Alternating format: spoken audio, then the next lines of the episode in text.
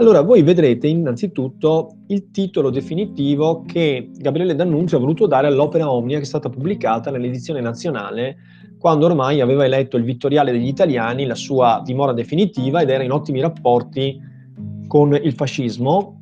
Abbiamo già parlato riguardo ai rapporti ambigui di D'Annunzio con il fascismo e quanto questa sua vicinanza al fascismo, vicinanza relativa insomma, abbia poi pesato sulla valutazione dell'importanza che D'Annunzio ha avuto nella storia letteraria italiana. Diciamo che oltre ad avere un budget pressoché illimitato per abbellire, arricchire, ingrandire la sua casa, D'Annunzio ha avuto durante il fascismo anche la possibilità di ripubblicare tutte le sue opere in una opera nazionale molto preziosa che gli ha dato proprio la caratura del classico quando era ancora in vita. Ebbene, in questa edizione il D'Annunzio ha voluto utilizzare questa, questo titolo, Versi d'amore e di gloria. Ci dà l'idea appunto di una produzione poetica che ho detto già è molto consistente, praticamente sterminata, il cui senso fondamentale sia la celebrazione dell'amore in tutte le sue forme, quindi della piacevolezza, degli aspetti piacevoli della vita, la sensualità e la gloria, quell'elemento appunto eroico che aveva trasformato D'Annunzio in poeta vate. Lui proprio all'inizio del Novecento aveva cercato di proporre la sua figura come quella del poeta che è la coscienza della nazione che indica la strada del suo futuro. E l'espressione versi d'amore e di gloria è una sorta di parafrasi di Dante. Eh, D'Annunzio è un grande estimatore di Dante e citazioni dantesche, lessicali o addirittura di interi versi sono ben presenti nella sua opera. E la citazione proviene dal Purgatorio, canto ventiseiesimo, un canto in cui Dante colloquia con Guido Guinizelli, si sta, eh, come dire, eh, pentendo, sta purgandosi per eh, essere stato troppo accondiscendente rispetto al sentimento amoroso, il quale gli dice, beh, c'è un autore che è grandissimo, questo autore è Arnaud Daniel, un autore provenzale, e dice appunto scrisse versi d'amore e prose di romanzi, assai più raffinati di tutti gli altri, quindi il più grande artista del suo tempo era secondo lui Arnaud Daniel. E allora appunto versi d'amore e di gloria sembrerebbe venire da qui, da una citazione dantesca. Ripercorriamo velocissimamente gli sviluppi della poesia di D'Annunzio sua, dal suo esordio letterario che è stato con Primovere nel 1879 e poi con Canto Novo tre anni dopo nel 1882 la famosa raccolta che venne pubblicata da D'Annunzio fingendo di essere morto, quindi mettendo in giro una fake news della storia, forse la prima, con la quale cercava di lanciare, avendo compreso i meccanismi del linguaggio mass mediatico, per cui si crea un'aspettativa intorno a un'opera e questa aspettativa, questo parlare, moltiplica le vendite. Allora, quali sono gli elementi attraverso i quali noi possiamo sintetizzare gli aspetti di questa poesia del D'Annunzio, delle origini? Innanzitutto la dipendenza dal modello carducciano per quanto riguarda le scelte metriche, abbiamo già parlato delle rime barbare, la scelta appunto di questa metrica a cavallo tra la metric, metrica mh, mm, neolatina e la metrica antica e poi diciamo che gli elementi caratterizzanti che sono poi continuativi nella espressione poetica di D'Annunzio sono il sensualismo, cioè un'attenzione a rendere il piacere, il godimento della bellezza delle cose del mondo, e poi l'attenzione per gli aspetti rigogliosi della natura. La poesia del D'Annunzio è una poesia gioiosa, è una poesia piena di vitalità. Ecco, molto spesso si critica ai poeti, forse anche giustamente, il fatto che i poeti siano malinconici, parlino di cose negative, pessimisti, pensiamo a Leopardi, ma anche altri autori, per esempio il Foscolo, una visione nichilistica della morte come approdo, pensiamo a Petrarca, poeti della macerazione esistenziale. Ecco, D'Annunzio è esattamente il contrario, è proprio il poeta dell'ardore dionisiaco, della, della piacevolezza delle cose del mondo, è un poeta affamato di vita e di godimento e queste sue caratteristiche emergono fin dagli esordi un verso di D'Annunzio è questo, mordere la vita con saldi e bianchi denti voraci. La sensazione quasi primitiva, primordiale, arcana di questo attaccamento per le cose anche materiali della vita. Qua io vi ho messo qualche verso che può dare un'idea, magari vagamente, di questo giovanissimo poeta sedicenne che scrive fantasia pagana.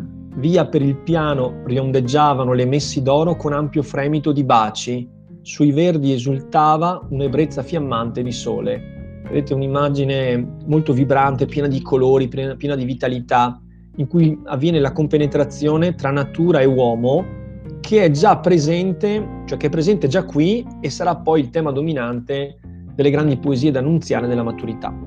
Pavaro. Eh, mm, volevo chiederle, secondo lei, tutti i poeti che scrivono di queste cose tristi sono in realtà veramente tristi?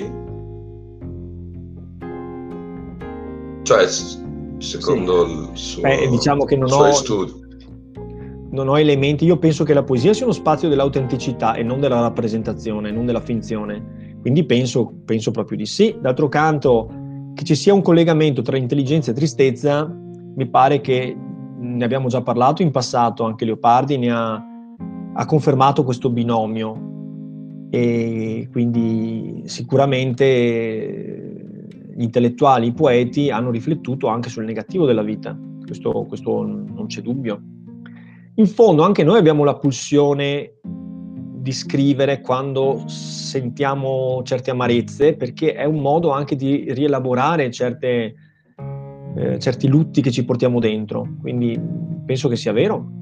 Però D'Annunzio non ha questa predisposizione, anche se ha un'attrazione verso la decadenza, verso la morte, un senso di, di sfacimento che è presente nelle raccolte della maturità, però prevale in lui la componente solare eh, l'ebbrezza, l'apertura alla vita, eh, il senso del godimento presente in tutte le cose, come se il mondo appunto ardesse di vita, ecco, amasse la vita. Provo ad andare avanti per dire che quando è ancora molto giovane, ehm, ventenne, quando si lancia all'assalto del mondo romano con i suoi salotti mondani, con eh, le frequentazioni di famiglie aristocratiche elegantissime, quando svolge quell'attività sotto pseudonimo di giornalista che riferisce pettegolezzi, intrighi, eh, abboccamenti, eh, storie di alcove e diamanti, scrive una serie di raccolte di poesie che sono diverse tra loro, ma che in un certo senso possono andare sotto la grande categoria del decadentismo, per la natura dei temi, per la natura della propensione alla sovrabbondanza decorativa, al senso eh, estetizzante, per eh, diciamo la, la, capacità musicale avvolgente di una musica di una musicalità intensa avvolgente, l'utilizzo di forme di simbolismo. Quindi il suo riferimento è sicuramente la grande linea del decadentismo a partire da Baudelaire.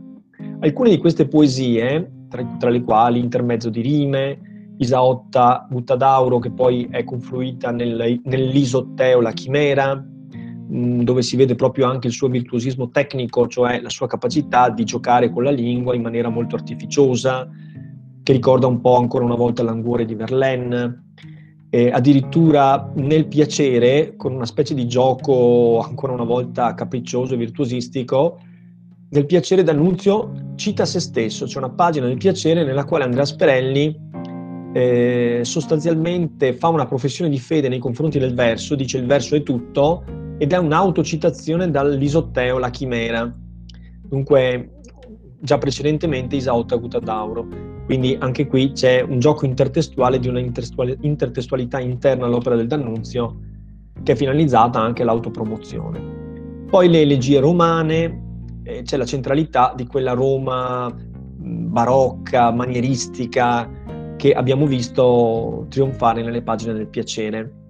Alcune di queste rime sono state anche accusate di essere pornografiche, hanno dato luogo a un dibattito perché sono andate a ruba, diciamo, state, hanno avuto un impatto letterario notevole e hanno dato luogo a un dibattito sul senso del pudore nella poesia verso la fine dell'Ottocento.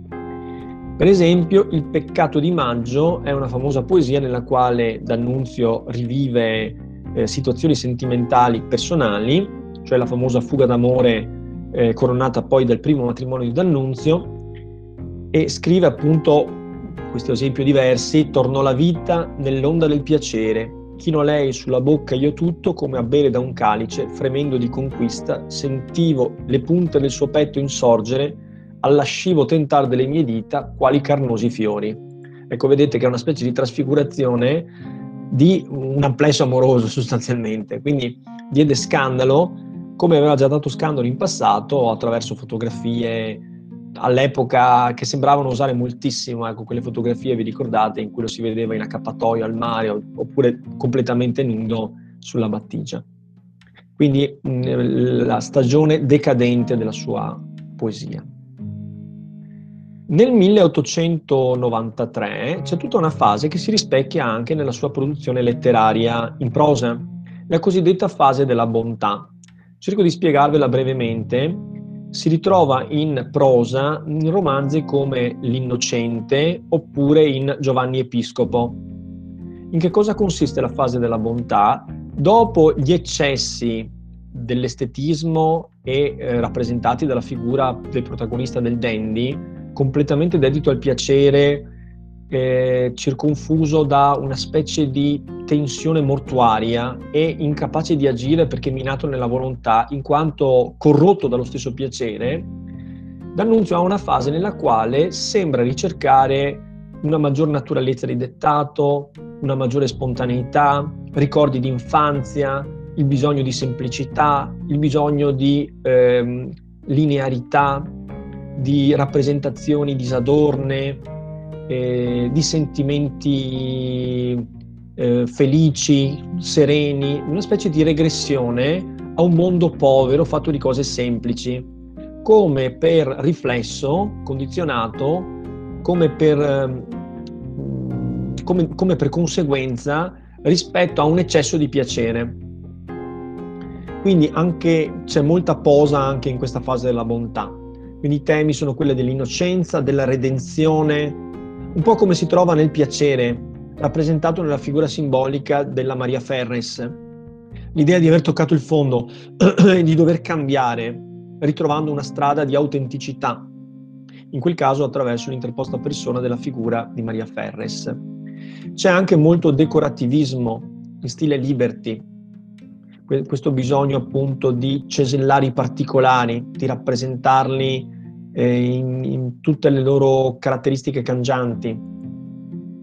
E tipico di questa fase è il poema paradisiaco, pubblicato nel 1893.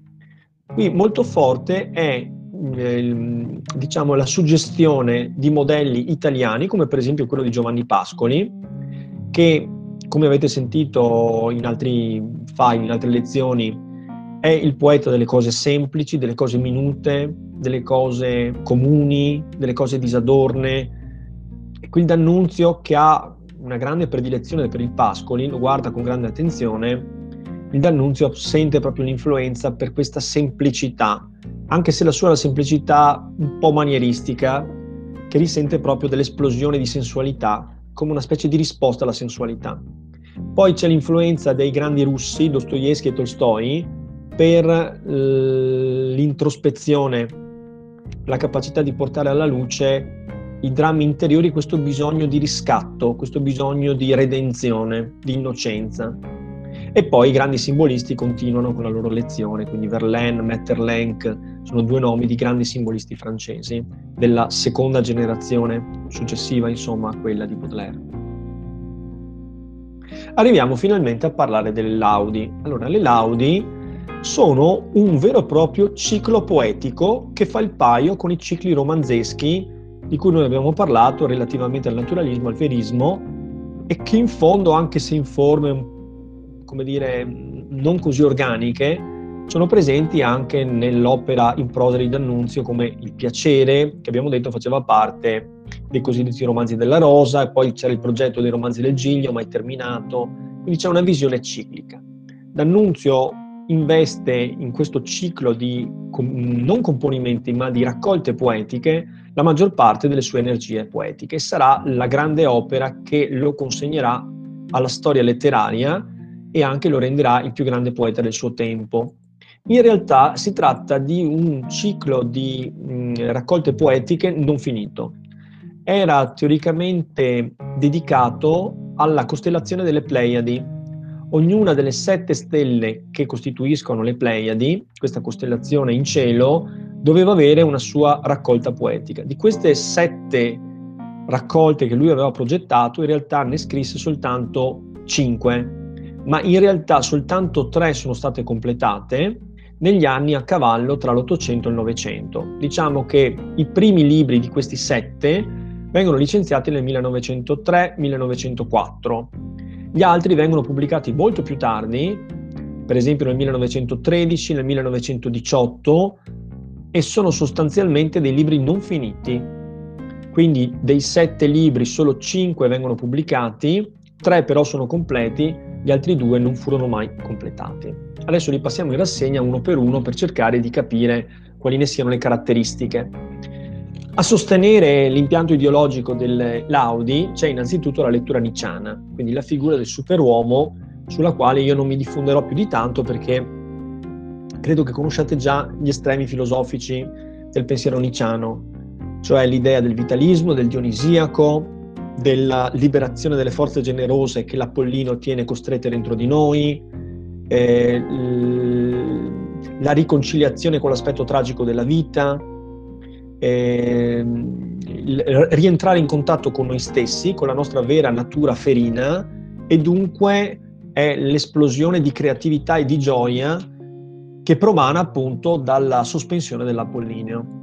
Questo senso dunque di potenza, di gioia, di vitalismo, di intensità di vita, di vita che deve scorrere e pulsare come qualcosa di ferino, come qualcosa di primordiale, è presente nelle laudi che dunque portano avanti quella visione gioiosa, non in senso estatico, non in senso cristiano, ma gioiosa nel senso di gioiosità pagana, di intensità di vita, che abbiamo già visto essere la radice in fondo della poesia del D'Annunzio.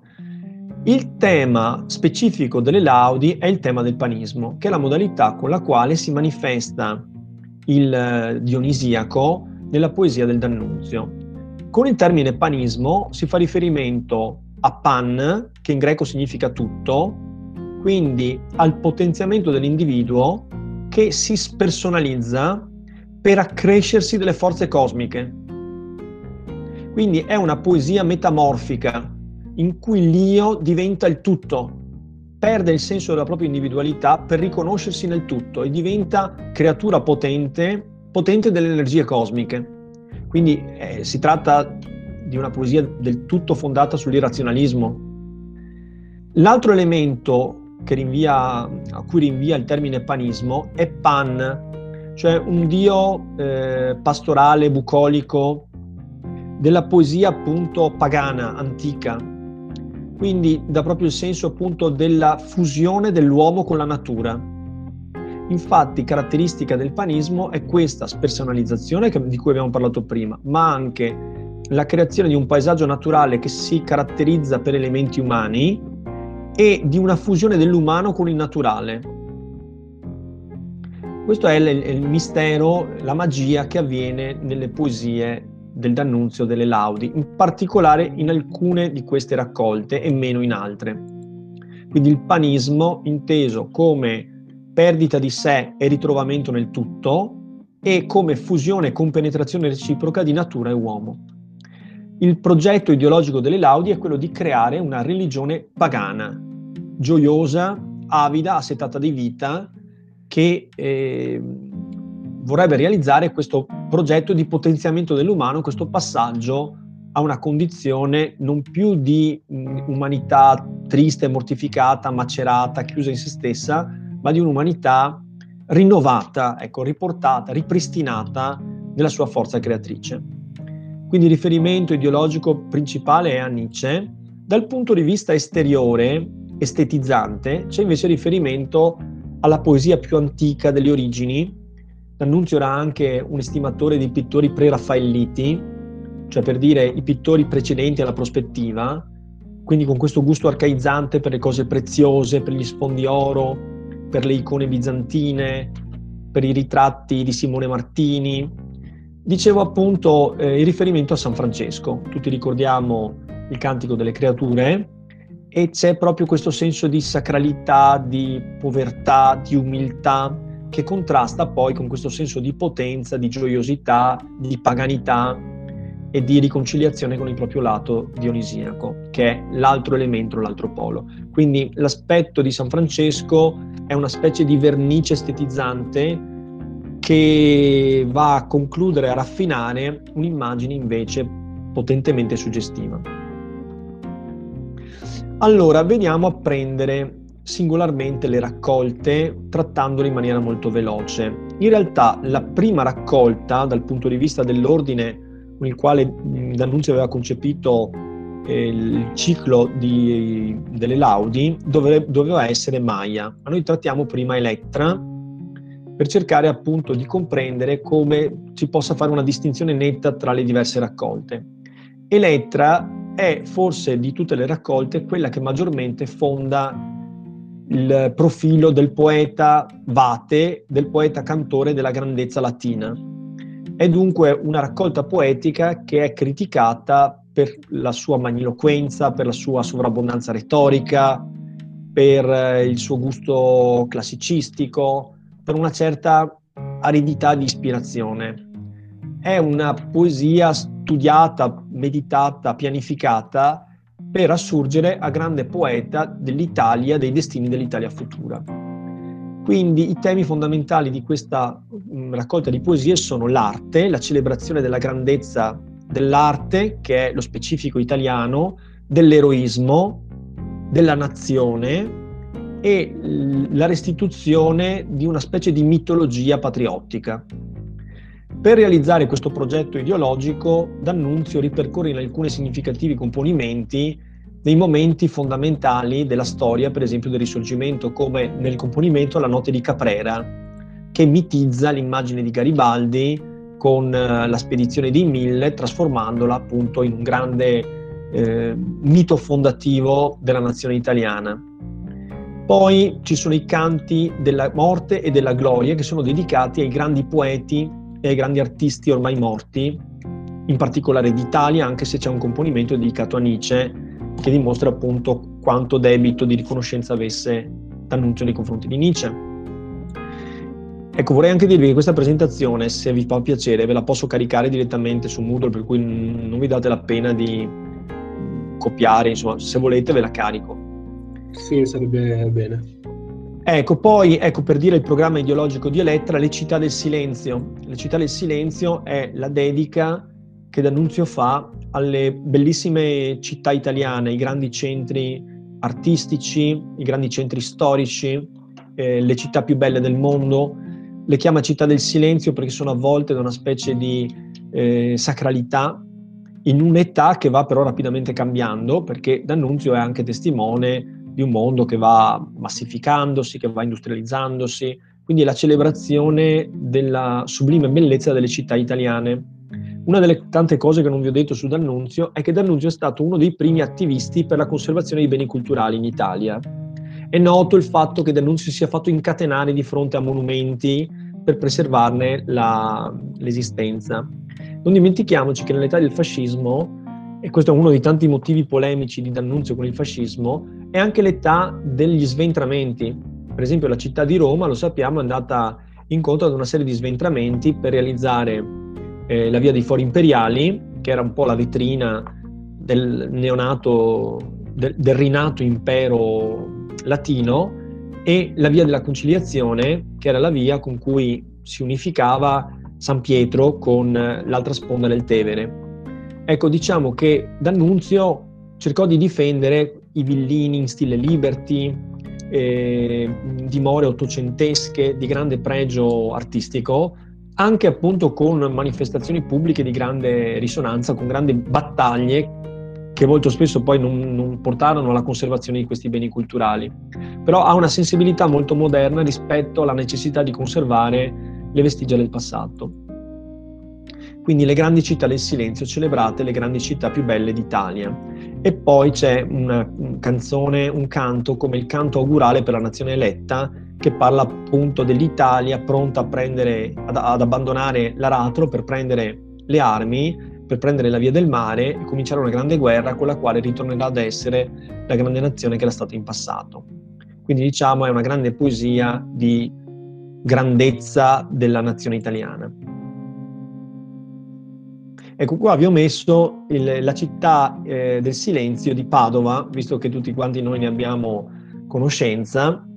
E, ehm, anche qui vedrete appunto che oltre alla bellezza e alla celebrazione del, degli elementi del paesaggio di Padova e della grande storia di Padova, c'è riferimento proprio ai sensi, alla, alla bellezza, al, al piacere, insomma, che dà una città del silenzio. Ve la leggo velocemente.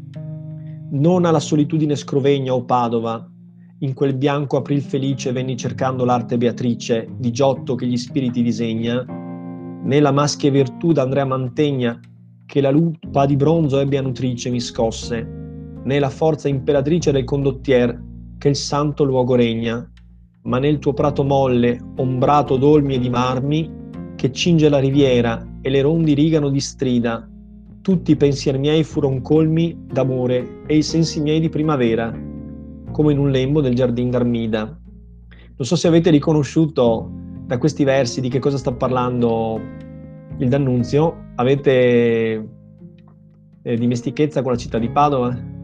Prato della Valle, immagino. Prato della Valle, bravissimo. Prato della Valle, esatto. Che oggi è un, è un ricovero di tossicodipendenti o di venditori abusivi di borsette contraffatte.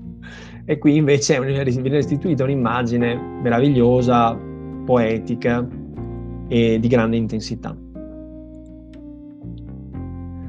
Ecco, ancora più piegate al progetto ideologico di grande cantore Vate delle Glorie d'Italia sono gli altri due libri minori, quelli non completati dal D'Annunzio, Merope, che ha come sottotitolo Canzoni delle gesta d'oltremare, e la data dovrebbe aiutarci a capire. 1912 sono canzoni dedicate alla celebrazione della grande impresa della conquista coloniale della Libia, che dal punto di vista storico può essere vista anche come un mezzo fallimento, ma che D'Annunzio celebra appunto come rinnovato slancio della nazione eletta verso l'esterno.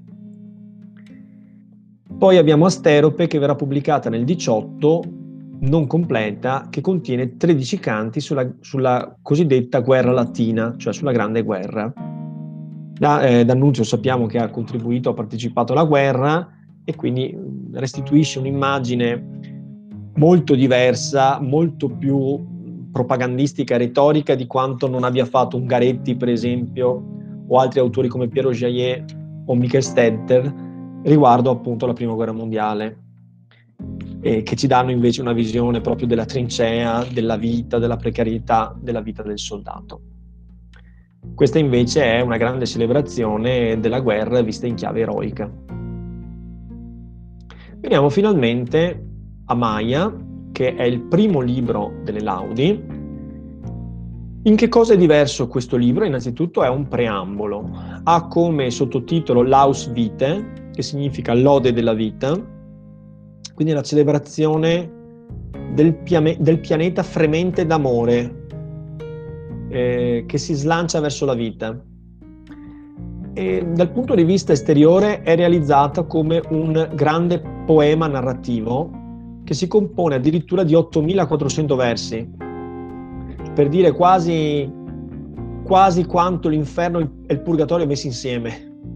Ecco, diciamo che l'inferno e il purgatorio superano un po', per dire, la facondia e, e la facilità che D'Annunzio aveva nel verseggiare. È un poema narrativo, in versi liberi, articolato, vedete, in 400 strofe, questo non è molto importante.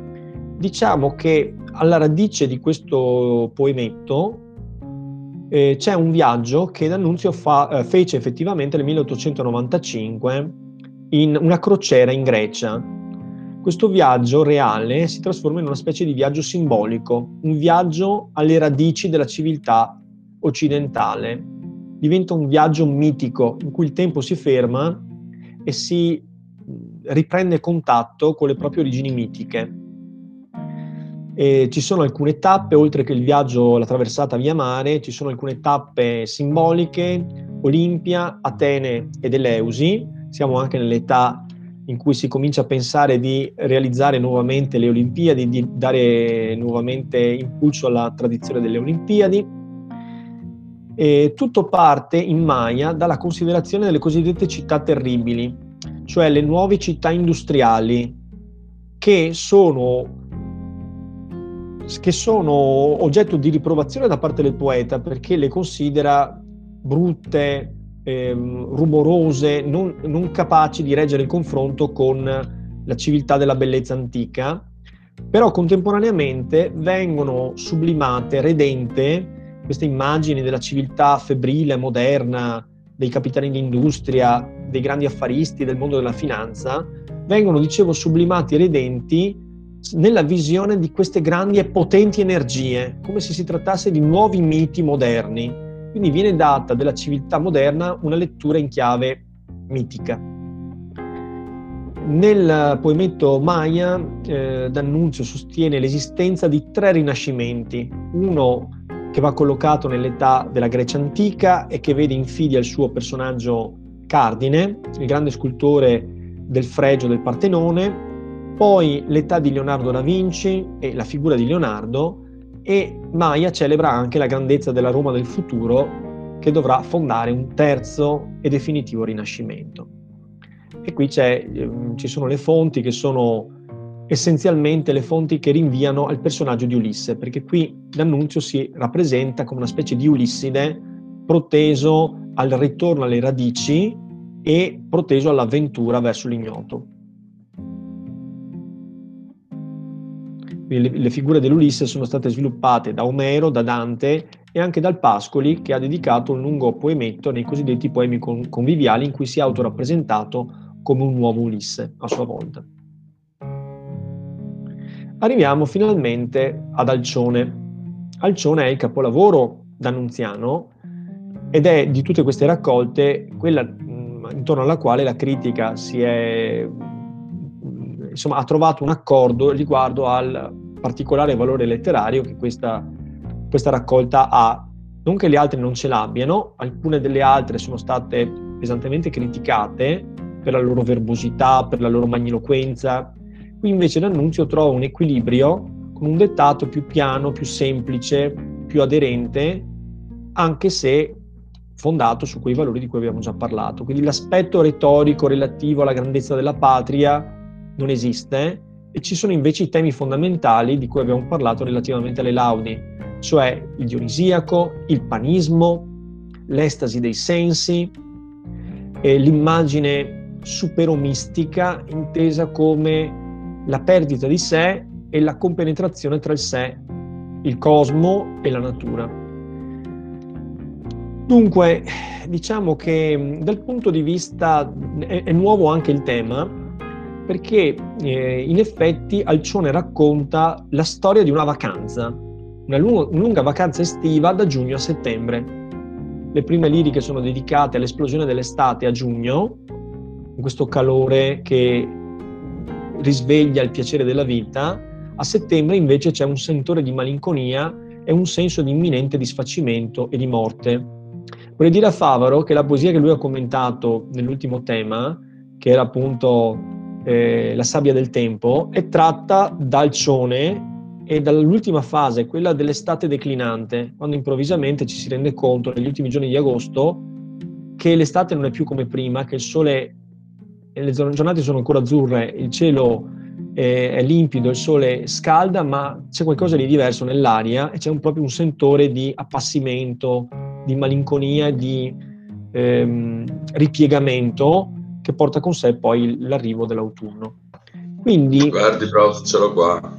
Ah, ce l'hai? L'alcione.